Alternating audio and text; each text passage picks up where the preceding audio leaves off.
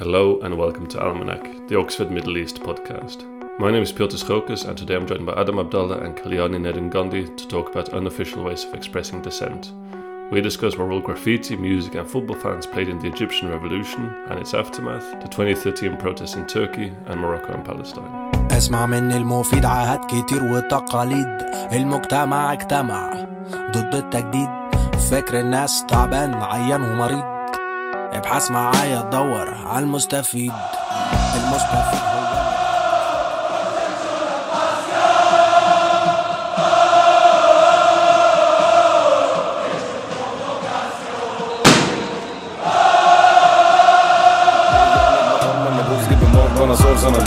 diyeyim Gençlerin çoğunda amfetamin, tiridin ya da weed Kokain ya da speed crack sana göre güzel ama bana göre değil Bana göre değil kafana göre yürü basma yine geber ederi Kaç kaç kaç kaç paraya bedel yeter artık dönme teker gibi dost ol yeter Bana geliyorsan dost doğru gel عيش حرية عدالة اجتماعية عيش حرية عدالة اجتماعية عيش حرية عدالة اجتماعية Hello, ladies and gentlemen, welcome to our episode today about non traditional means of expressing dissent. We are going to be talking about Egypt. That's going to be my area of expertise. Adam is going to be doing Morocco and Palestine, and then Kalyani is going to be doing Turkey and Palestine. And I thought the best way to start would be for Adam to give some information on the context of why these non-traditional forms of expressing dissent have developed by describing what the case is in Morocco, because what's happening in Morocco is equally applicable to all the other countries we're going to discuss. Well, thank you so much, Piotr. This is, um, I think, a really interesting and important discussion that we're going to have. And one of the ways that you can look at alter- alternative ways of dissent is that in societies where you are policed more, where your discourse is more policed, where your speech is policed to a large extent, where there are not so many official ways of um, showing your dissent, your disagreement with government policies, you will find it that you will have to look for alternative ways to dissent. Basically, this is a way how political actors or citizens, for example, in Morocco, are protecting themselves. So if they disag- happen to disagree with a government policy and they don't feel that dissenting from it is something that is safe for them, whether it would be physical harm or something that would impede their career or social life, they might look for ways how to be how to anonymize this form of dissent. In Morocco, for example, you know this can go from um, music on the internet. So this was like a huge um, intervention in political discourse and political activism in Morocco was the the penetration of Morocco by the internet. Also, obviously, this is what we, what we're going to be talking about later is the ultras movement and um, football fans in um, North Africa in general, but also in Morocco in particular. But uh, I was wondering what it looked like in um, Turkey, if it's any similar. In Morocco, you can't touch the king, the royal family. These are topics that are off bounds and out of bounds. And if you cross these red lines, then you will be persecuted. Um, so I was wondering what it looks like in Turkey, Kalyani. Well, in Turkey, um, it looks a bit different in that while you know Turkey is now known for having imprisoned the highest number of journalists in the last few years under the AKP government, um, and there are certain things that you know one knows that one can't say. You can't criticize Erdogan in particular. Sort of a unique feature of censorship in Turkey is that it's constantly changing. So even in terms of arts, the things that people re- respond to in public space and are entertained by, and the way history is told, those are always changing. For example, based on towards Turkish Kurdistan, Erdogan has first funded a movie and then banned it later on when you know things fell apart. Things change quite a bit in Turkey in terms of what is allowed, what is not allowed. Street art is allowed uh, in protest of certain things as long as it doesn't push the state on certain issues. So it's one of those things that's very changeable and it goes with Erdogan's mood. So you're saying basically that you're allowed to do graffiti and you're allowed to criticize things as long as you criticize the things the government also does not like. Exactly. Either they don't like or don't care about at this moment, but they could at some future point. You don't know. And this is, I mean, this is something that is definitely um, a running theme, not only in um, Southwest Asia and North Africa, but also everywhere else. Like as long as you're staying within a certain space which is defined by ideology or hegemony or whatever you want to call it, and this is something that uh, obviously is very exacerbated in um, countries where laws around free speech are, you know, not as clearly defined or protected as um, as in Europe, for example. To bring it back to where where we were, one of the ways people can express dissent in in these countries is, for example, the first thing we're going to discuss today, which is graffiti. Kalyani, you mentioned that during protests, that's like at a, a time when many of the laws break down a bit and people use that those as opportunities to express themselves. So for, so for example, the Gezi Park protest in 2013, like graffiti played a substantial role. Could you go into that a bit? Yeah, of course. Um, I think in general, you know, there's this debate that always happens between graffiti versus vandalism. When we talk about graffiti, what is graffiti? What is vandalism? And I think it comes down to, in some ways, during these big protests, a question of, you know, one person's terrorist is another person's freedom fighter. It's kind of like that. It ends up uh, being um, something of that nature. But I think what was significant in the Gezi Park protests was how widespread the use of graffiti was. And also and this is there's a lot of comparison done between sort of the Gezi Park protests and the Tahrir uh, Square protests. And it's in Tahrir you saw more sort of artists taking ownership. A lot of artists came up through creating these beautiful murals and you know they were recognized oh this is this artist's work etc or they painted over this person's work. Whereas the turk in the gezi park protests for some reason and you know there's no telling why or what really is the catalyst for these things but there were a lot of symbols that were just taken and could be used repeatedly in order to give like a bit of background as to like why some of these symbols were used basically but the Gezi Park protests happened in May, over May and June in 2013 Basically, it started kind of small. A local opposition leader, Sırrı Süreyya, and about 50 individuals um, decided to protest the conversion of the last green space in, space in Taksim, which was Gezi Park, being converted into a shopping mall. And there was a disproportionate police response and media response, and that sort of snowballed into this massive movement. And what was interesting here was that there was a huge amount of mass media censorship because Erdogan's very good at sort of controlling the media and the narrative that is broadcast in Turkey. But on the other hand, in sort of proportion to that, graffiti and especially graffiti shared through social media took on sort of a power of its own. And a good example of that, on one of the days when the protests were really picking up speed, CNN in Turkey instead aired a penguin documentary and so that gave rise to the name the penguin media, the media that won't report the protests. So suddenly you found like images of penguins wearing gas masks being stenciled all over the city. And then the Twitter bird wearing a gas mask. Uh, so showing, you know, who is censored, who is not censored. Graffiti was particularly good for sharing on on platforms like Twitter, Facebook, uh, and even their version of Urban Dictionary, which was great. you also saw a lot of like the mobilization of pop culture at that time. So one of the things that was written on many of the walls is Tayyip Winter is coming, which of course is a Game of Thrones reference. The significance of saying Tayyip, that's um, Erdogan's first name, and it's a very sort of, you know, disrespectful way of addressing him. And it's sort of really sort of uh, writing that in a public space is really making a statement, you know. In Egypt, was something very similar in that they would basically draw on inspiration from Egyptian history and, and, Egyptian symbols to for their graffiti. So there's, for example, quite a famous one of King Tutankhamun dressed as Che Guevara, which is incredibly funny if if it wasn't for the quite sad context. And there's also one of Queen Nefertiti wearing a, a gas mask. And there's also obviously a huge number of pictures, for example, of the Sphinx as it is like the preeminent symbol of, of Egypt. And then there's also a very famous graffiti called the Tank versus Cyclist, where Tank is facing a bread boy, and anyone who's been to Egypt, especially to like the slightly less expatty neighborhoods, has probably seen these guys on their bikes carrying like a huge number or huge amount of bread on their on their head. And it basically for many people represented like the daily struggle for sustenance. And what's also quite interesting about this piece of graffiti is that it was developed and it evolved as the revolution went on. So, for example, after a major massacre, um, the Maspero massacre, dead bodies were added under the tracks of the tank. And then pro military revolutionaries would later remove these bodies and instead add uh, the army and the people on one hand, which with hindsight is an absolutely bizarre thing to say. And then this graffiti piece was also developed by more feminist graffiti artists that took away the slogan and then added quite a grim picture of a soldier feeding on a woman as if it was like a vulture. Just like in Turkey, it became like a way for people to express their displeasure with the regime. Absolutely. There's like, um, in just in response to that, there were sort of three things I kind of picked up. And the first thing is there's a trend of using humor in these forms of resistance.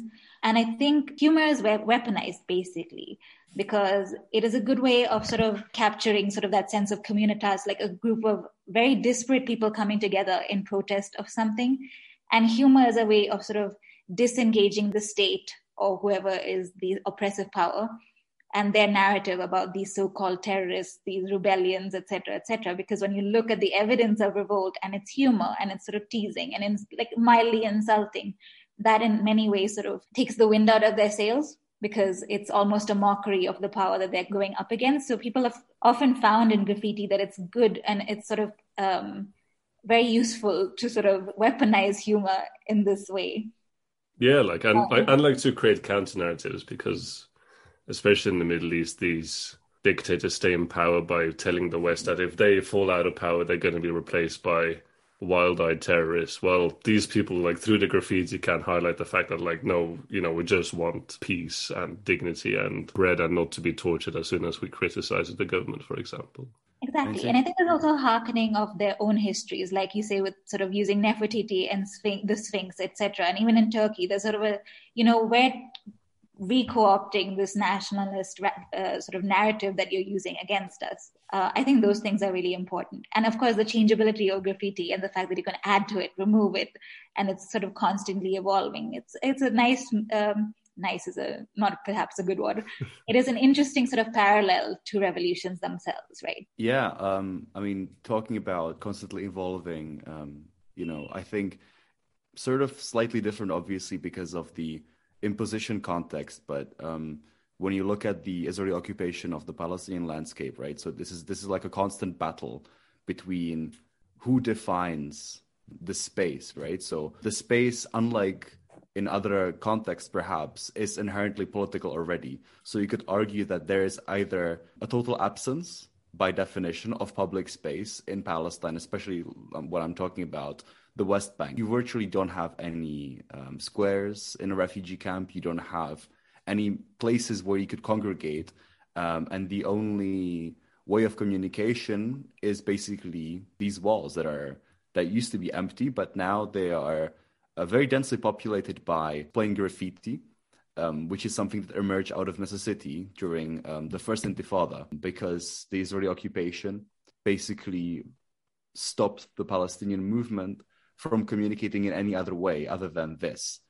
You know, they didn't at, the, at the time in the 80s, in the late 80s, there was no way to use, um, you know, technology in the same way as we have today telephones were confiscated and I think lines were cut as well. The only way that you could coordinate uh, a national movement was through writing on the wall, you know, um, which is something that is very effective in a way, but also extremely precarious because you have to remember that they would usually create these um, graffiti at night.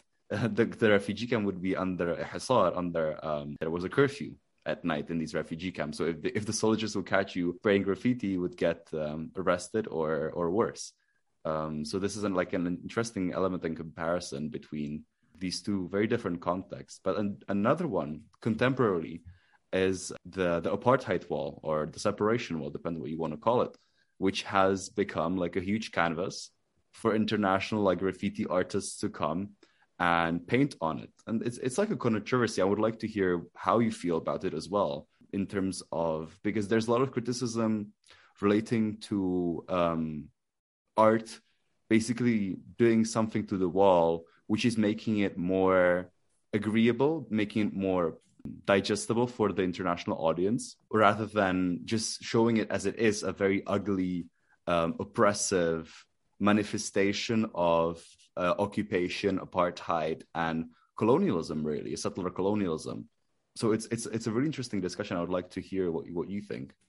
personally, I, I think if anyone makes the argument that you know they, they shouldn't put graffiti on the wall, I think that's quite weak because first of all, though, you know, if you have to look at that wall all day, you probably don't want to look at like this grey monolith unless you have to. More importantly, though, I do think it's a very good example of the medium being the message because the fact that people can graffiti there, you know, just highlights the fact that this wall has been placed uh, in the middle of a society basically and is blocking people from from going somewhere. So I think it draws much more attention to it because when I saw it when I was in Palestine, for example, like there's quite a few tourists around who might not know everything about the history, but they have seen in the guidebooks like, "Hey, you should go to this. Well, you should see the graffiti," because in many cases it is very beautiful, and even famous ones like Banksy have have gone there to to graffiti it.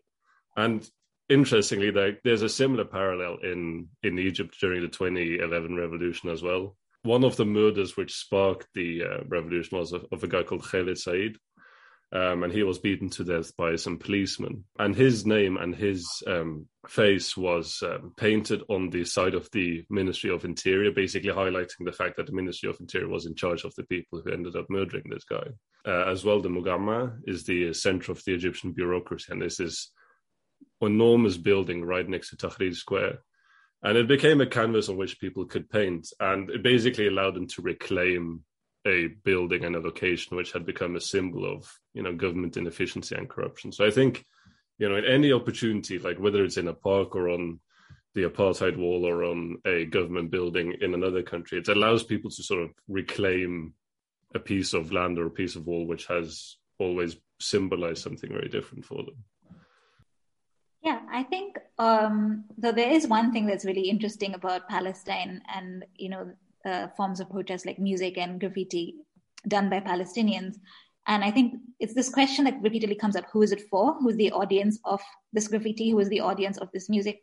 I think, for example, Banksy has created this sort of, you know, he's brought this international awareness of what's happening to Palestine, and obviously that was instrumental in sort of, you know, capturing sort of people who weren't familiar with these issues and capturing their attention. But there are people within Palestine, of course, if we call this, you know, conflict tourism. You come, you see our oppression, and then you leave. And you know, you take a good picture, you take a selfie, and you know, that's that's the extent of it. And I still have to live with this wall, which is very beautiful now, but nonetheless, it is still a wall. And I think there is a middle ground somewhere there. I'm not saying one or the other.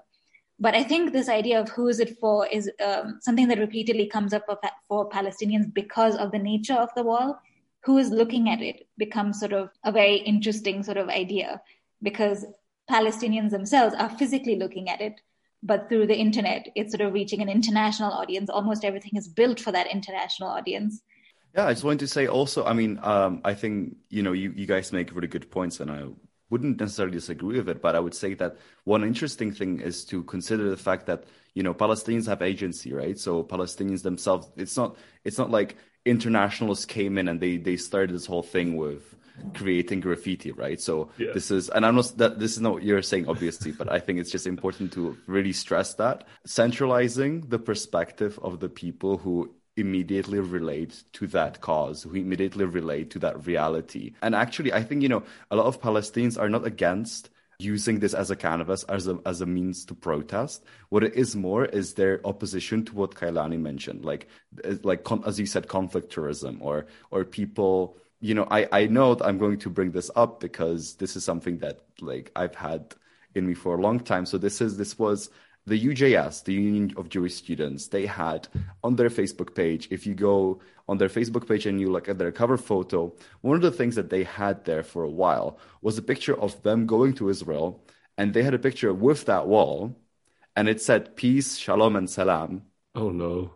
With like a dove, and they were there and they were like looking really happy. Oh, we're on a trip to Gaza. You know what I'm, I think it was the Gazan separation wall in that case one of them. It was either the West Bank or Gaza. But this is exactly like the worst case scenario that can happen with it. You know, this is the danger that can that this foreign intervention in this space that is to be reclaimed by people resisting colonialism can happen. The, like this situation is like the worst case scenario. So I guess this is this is where a lot of the anxieties come from, um, a lot of the frustrations. Because if someone is making money of that suffering, or or showing it as something that it's not. That's a, that's really problematic.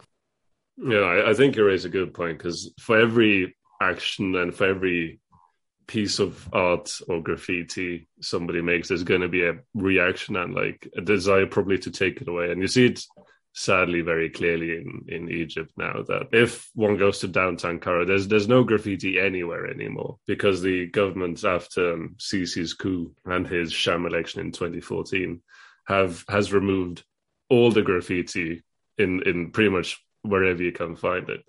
And they even um, introduced a protest law, which made protesting and graffiti illegal. And graffiti artists would get enormous fines, like often several years worth of the salary and up to four years in prison. They basically flip it on its head a bit, like UJS you mentioned, Adam, where, for example, a quote out from a newspaper is that the statements on the graffiti are inflammatory and obviously made in haste. Obscenity is the rule, and one needs only a brief tour in downtown Cairo to become disillusioned.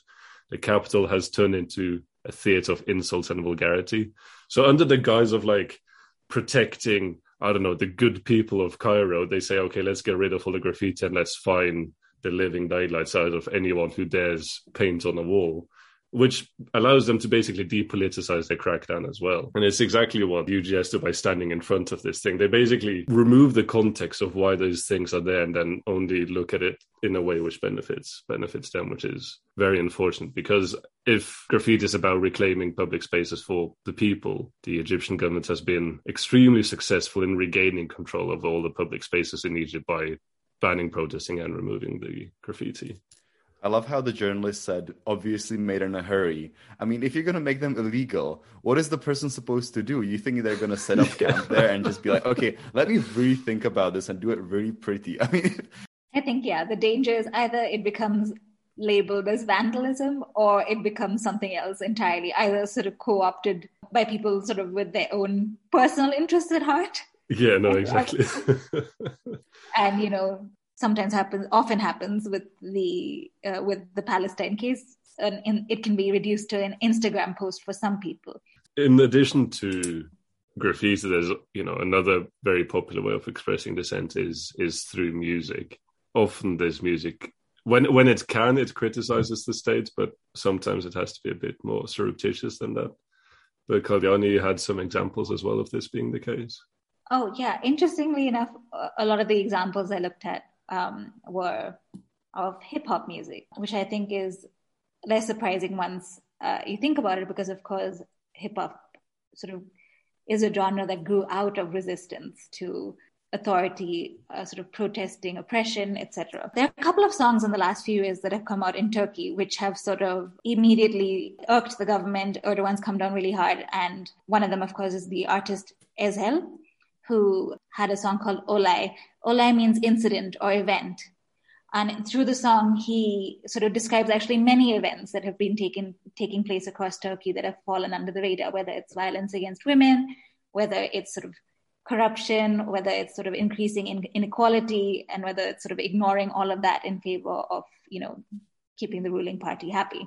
It's still on YouTube. It has 10 million, 10 million views. You can't listen to it on Ezhel's channel um, but it's still there. Um, but he was immediately imprisoned from being accused of inciting drug use through this song, which is a very racist attitude towards hip hop anyway. Oh, it's all about inciting drug use, etc., etc. Uh, this particular. I, I just quickly want to jump in because it's quite interesting that that's a bit similar to their criticism of the graffiti in Cairo, where they basically refer to like a good society and use that as as a way to suppress dissent in any way, shape, or form. Because they basically you know try to hold on to conservative values in a certain way. Sorry, exactly. Continue. And even though there was nothing really going against conservative values here, it was mobilized against this particular song. I think what sort of people who, uh, I think what was interesting about the song also, there was interplay between English and Turkish a little bit. So, for example, he rhymes olay and then he goes on to say all eyes on me and that's kind of a really interesting way to say there's an incident and all eyes are on us and we're not responding or we've not acted a certain way and it was really interesting to have that which is which is a reference to um uh, Tupac's song "All Eyes on Me," the, or or his album. So there you go. But Adam, you also had some um, something to say about like hip hop in in Palestine. Yeah, absolutely. I mean, hip hop and rap in general is, I think, now the most prominent form of radical expression in alternative Palestinian culture, especially among young people. So you have people like Dam. These are authors and artists that really reflect the reality, the harsh reality of the way people live it, you know. So um, an interesting group as well is um, a group called Kitab 5 or Kitab Khamsa, I guess. I haven't heard of them before. I started doing research on this one. Um, and they are a Palestinian group based in Lebanon. When they were asked about their music and how does it relate to traditional Palestinian expression of resistance, they their response was basically that hip hop and rap builds on on this. They they share similar uh, ideas, they share values, but they make it more relatable to the current situation of of the of, of young people, especially economic class and also reflecting the oppression that they feel not only from the occupation, not only from the Zionist entity, but also from the Palestinian Authority, from Arab regimes, like whether that's Lebanon, Syria, Jordan, obviously, very important player in um, Muslim um, Palestinian descent. But it's interesting how you see it also relate to global issues, right? You have like collabs, like collaborations like with uh, these Palestinian artists, with Lowkey here in Britain, with French musicians, with musical groups in Ferguson. There's there's an amazing music video. The song is called "We Could Be Free," and it's about like a delegation of people from Ferguson going to Palestine. There's also an interesting point that this um, he's a Palestinian American hip hop artist called Ragtop, and he was talking about how another interesting part of leveraging hip hop in this way is that it echoes certain poetic traditions that are sort of common in the Arab world, like sort of call and response, poems about homes and traditions, poems that are both on behalf of either the artist or the patron or whoever it is. It was interesting to read about how they sort of incorporate sort of these two styles and sort of find these similarities and kind of merge them together. I mean, I hate to use the word sort of globalization, but that is the word that came up a lot, sort of taking something that is both global and local and combining it. But there was an also another thing, another issue that I thought I would ask Adam as well, which is um, this whole idea of it isn't for us, if it's the Palestinians' feeling of this thing isn't for us. A lot of the American Palestinian rappers sort of felt a lack of authenticity, even though they have a bigger audience, they have more resources to uh, sort of protest and collaborate with others they felt that there was something inherently inauthentic about themselves. And also, in terms of the choice of language, many of them were choosing to speak more in English than in Arabic because they knew their audience would also connect more to that.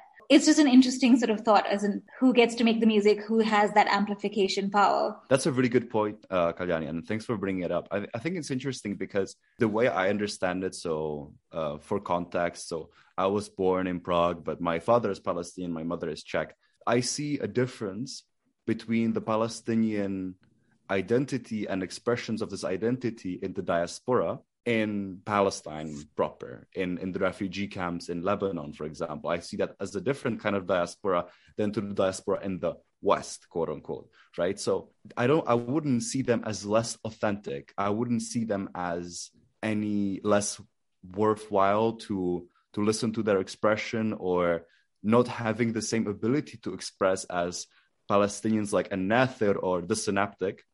And yeah, it's an, it's a very interesting combination. So I think one of the expressions of Palestinian identity and the reflection of or the result of the Nakba, right? The continuing Nakba, the, the state that Palestinians find themselves in, which is this diasporic existence one of my favorite artists in the world, not like just one of my favorite Arab artists, is Cairokee, and this is like a rock group that still lives in Egypt, and their songs, most of them aren't that political, and when they are, they tend to be like very metaphorical to the extent that like a foreigner would never understand what they were referring to when when it comes to like the political messages they have. Uh, two other people who I can recommend listening to. One is called Hamza Namira and he currently lives in London, probably because of his music, which is much more expressly and explicitly political.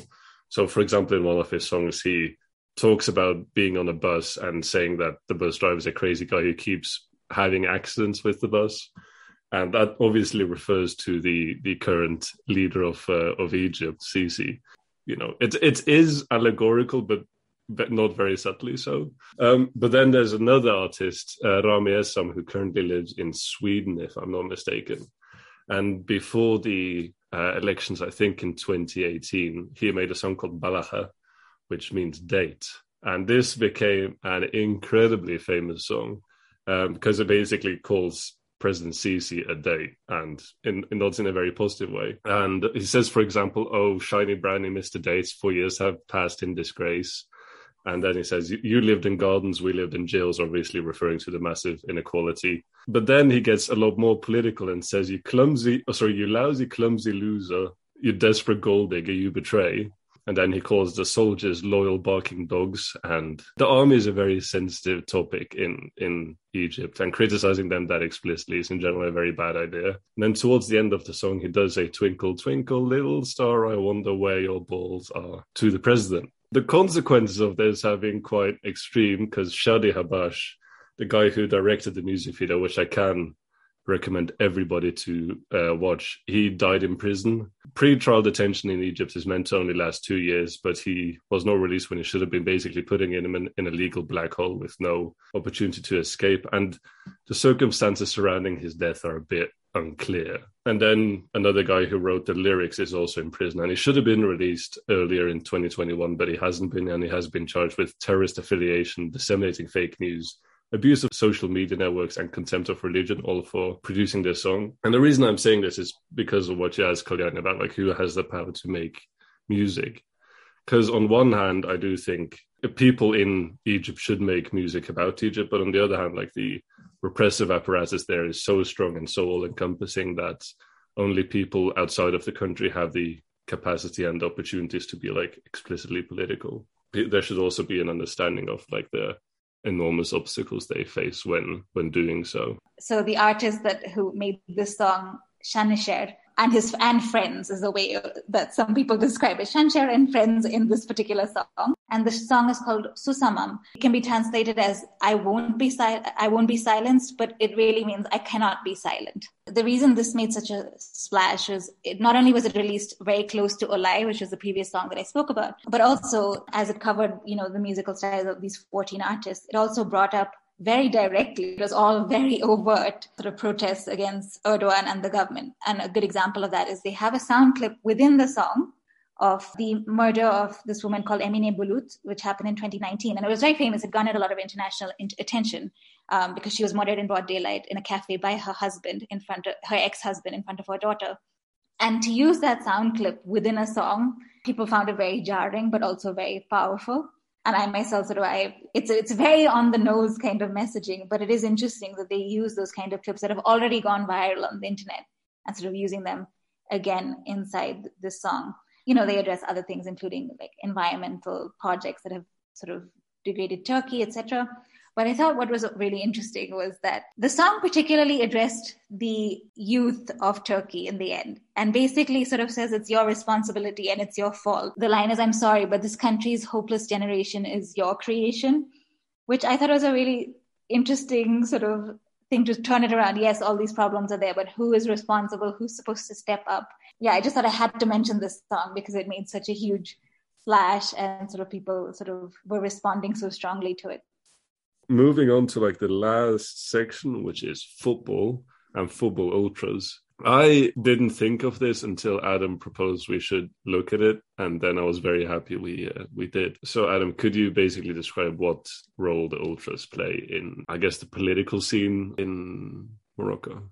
So it's, I think it's absolutely fascinating because um, football is something that is so global, and it's you know it's probably the world's most popular sport and game. And it's such a huge phenomenon, especially in uh, North Africa. People wear football shirts everywhere all the time. You know, it's it's just a thing that people do, and it doesn't have to be a Moroccan club. It it's very it's like a fashion international thing.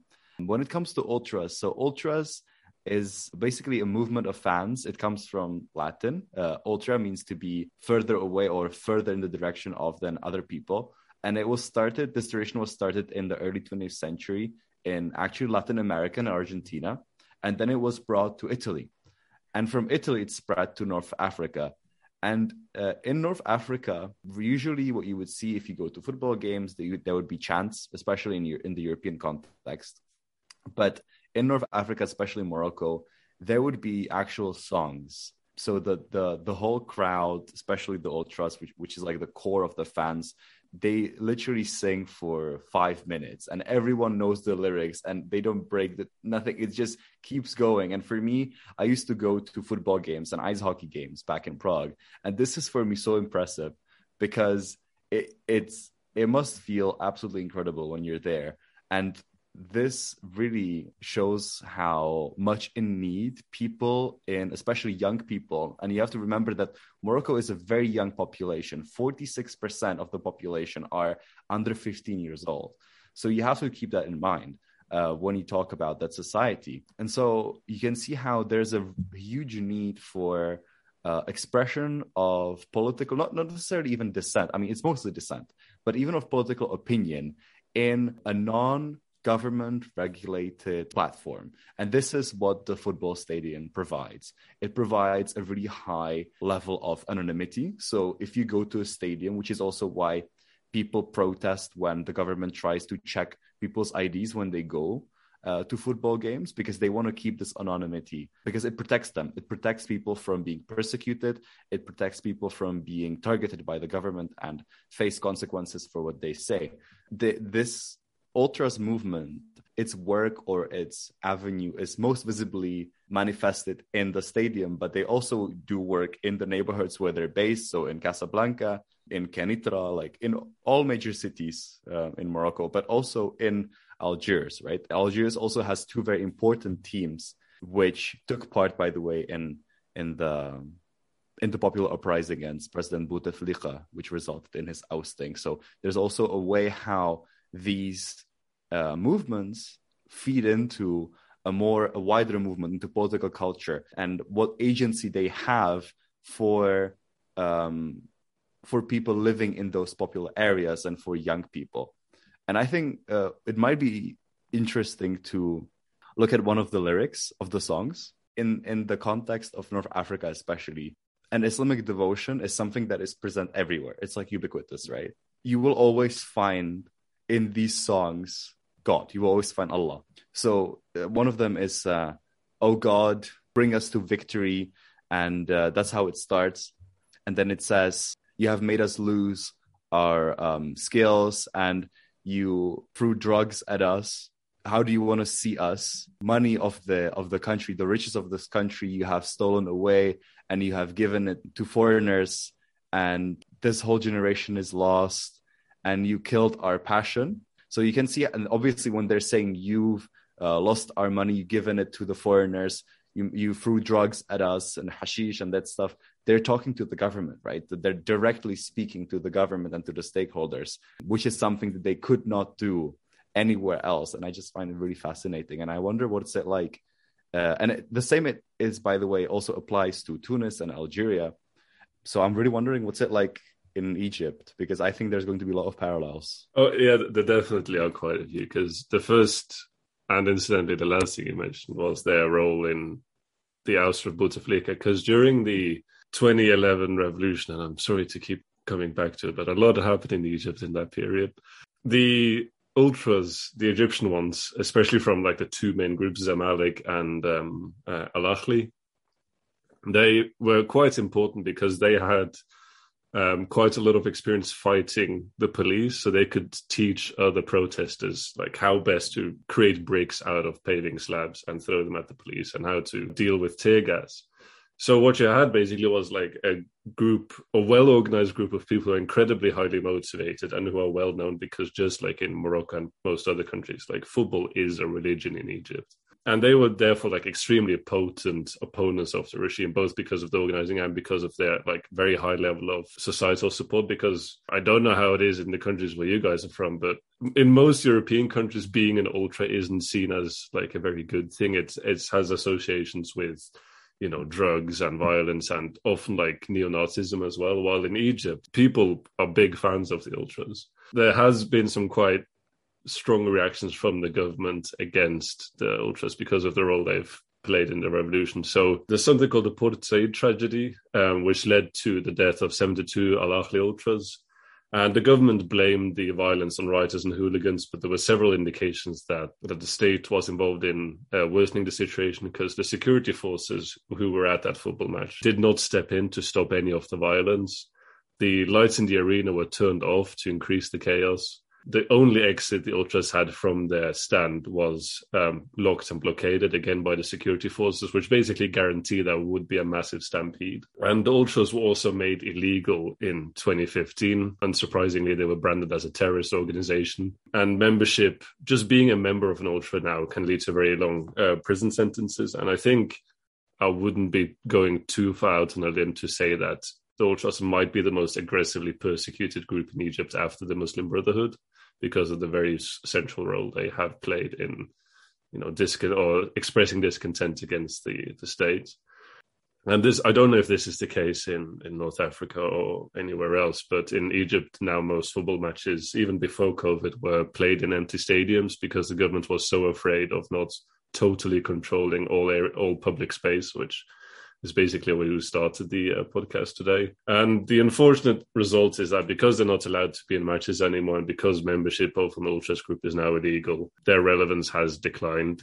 It's interesting to see how extreme the the oppression is in Egypt because in in Morocco it's a similar situation, although not as exaggerated in terms of oppression of ultras activity. So they are very much a legal organization, but basically what the government is trying to do there there there's a set of laws that they pushed in terms of exactly controlling IDs that means attendance at the at the matches or criminalization of certain activity. So for example similarly there was an incident in Morocco that happened where two fans got killed in a stampede in Morocco and the government basically used this as a pretext to control their activities further. There's also cases where people got arrested after a football match because of the chants that they were or the songs that they were singing. It's really surprising some of the things that they chant you know they chant stuff as well as like we're ready for war with the police. Come at us. Like we're ready for you. We're gonna fight you. All obviously uh, all cops are bastards and these are very radical songs that they sing. They really have no reservations and it's really interesting and fascinating to see that because as you said it, in the european context especially sort of so in the Czech context, exactly the ultras are always associated with neo-Nazism. Like they are neo-Nazis, they're violent. They direct that uh, towards minority groups and fascist Nazi ideology. Whereas in Morocco, it's fascinating to see how it, it's really like progressive politics, basically, right, based around context of the working class and um, really disgruntled youth uh, and and they also take it to like the global context and connecting it to Palestine quite often. And I I really think that this is a unique situation that that, that exists in the Arabic speaking region. I don't know. Uh, may, I don't know if in Turkey it's similar as well, but certainly in Europe, in the rest of the world, you will not find football ultras movements as involved in community life and in political life and being actually formative of a political situation as it is in North Africa? I'm sure. I mean, I can't pretend to know that much about football, but I, there is some interesting sort of comparison with Turkey because obviously Turkey is sort of very passionate about football as well. And to go back to the Gezi Park protests, because of course those were sort of these this seminal moment in recent Turkish history, I guess.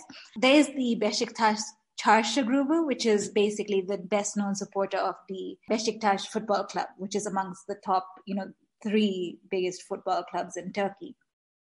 And they were they sort of were very well known for sort of mobilizing against sort of the police forces and sort of doing and sort of organizing anti-Erdogan protests during the Gezi Park protests. I like their motto. The motto is Çarşı her karşı, which is Çarşı is against everything. And the little A in Çarşı is the anarchy symbol. So that kind of tells you about, you know, how they look at themselves. They are very involved in their neighborhood, etc. They occasionally sort of like do things with Greenpeace or whatever, like, you know, protests that they feel strongly about, I suppose. And they're also um, a group of very disparate football supporters who come together for this. Again, most famous, they're most famous for their role in the 2013 protests in Turkey. A particularly famous event was when they chased a, a water cannon away by uh, using an excavator, which I don't know where they acquired it, but they acquired it and they, you know, it worked. But what's interesting is that what happened in response, which is, I can't remember the date, but very recently, Erdogan has backed his own football club, and that has sort of come to the forefront. And it's that's uh, it's a football club called uh, Başakşehir. Suddenly, it's emerged. It's not been one of the big three till now, but it has suddenly emerged. It has a lot of funding. It has the colors that they wear are of the AKP party, which is Erdogan's party. They have his uh, portrait in their training rooms. So it's a very interesting co-opting of the space of protest because even the Beşiktaş neighborhood is known for sort of rapidly becoming more, if one could say, Islamicized, more sort of incorporated into Erdogan's messaging. So it's no coincidence that he's chosen this neighborhood and sort of, he's even donned their uniform and played his number 12 for a bit, but that's another story. But it is really interesting to watch how he's sort of co-opting this space for himself so that he does have sort of much more power of, over the space which could other, otherwise be used for protest. But um, one thing I did want to point out back, going back to like the graffiti stuff was yeah. you had pointed out sort of the role of sort of the figure of the woman in the Egyptian uh, case that you had talked about. Mm-hmm. And also in the Gezi Park protests, women keep uh, sort of coming up in these protests, like the woman in the red dress as a symbol that's stenciled everywhere. Or the woman, there's a woman in a black dress, there's a woman in a blue bra, who, which was um, a, a, a woman who, a hijabi woman who was sort of, while being detained by the police, her clothes ripped, and therefore, you know, that became part, uh, sort of involved inside the, these protests. So I think that's really interesting how women are used as sort of like symbolizing the protest against this oppressive state or this you know hegemonic power that is against the protesters. That's just a sort of a separate point. Don't you do with that way. no but I, I think it's an interesting point just because these regimes which people protest against tend to as we said earlier rest a lot of their legitimacy on conservative often very patriarchal values and then the fact that like women are out there protesting and expressing their opinion and being somewhere where their father says they shouldn't be for example already you know that in itself becomes like a, a revolt against the system just because of how you know patriarchal and how conservative and traditional the system in itself is. So i think that's a very good point. Actually Lowkey in um, the song called from iraq to chile and it's about the protest movement that was happening at the same time in iraq and at the same time in Chile, right? And he has this audio sample from a protest that was happening in Baghdad, I believe. And it's an exchange between uh, an Iraqi politician who's a man and a protester who's a woman. And he's basically patronizing her, and he's telling her, "Oh, look at you! How can you be like, uh, like shouting in the street like this? This is this is so shameful." And she said, "In in Arabic, we say ayib, ayib. like uh, it's like this is a shame, you know." Uh, and she said to him, oh, how can you be telling me about ayib when you're the one who's like got the country into the state that it is now? You're the one who's corrupt. You're the one who's really should be ashamed of himself. So this is like these two worlds come to clash, right? This like this fight for legitimacy and the fight for public space and expression of dissent. And I think that what we've discussed today, basically, the the football, the music, the the graffiti, and so many other ways that we haven't even mentioned today are all avenues and they are a manifestation of this struggle taking place in a contested area, right? Um, in politics that are contested, that are an example of how these internal conflicts that are maybe invisible are made visible by the people who are suffering, who are trying to express this and trying to make a change. Thank you for listening to this episode of Almanac, the Oxford Middle East podcast. Almanac is a student run initiative at the Middle East Centre in the University of Oxford. The opinions expressed in the podcast do not in any way represent the official opinions of the university or of the Middle East Centre.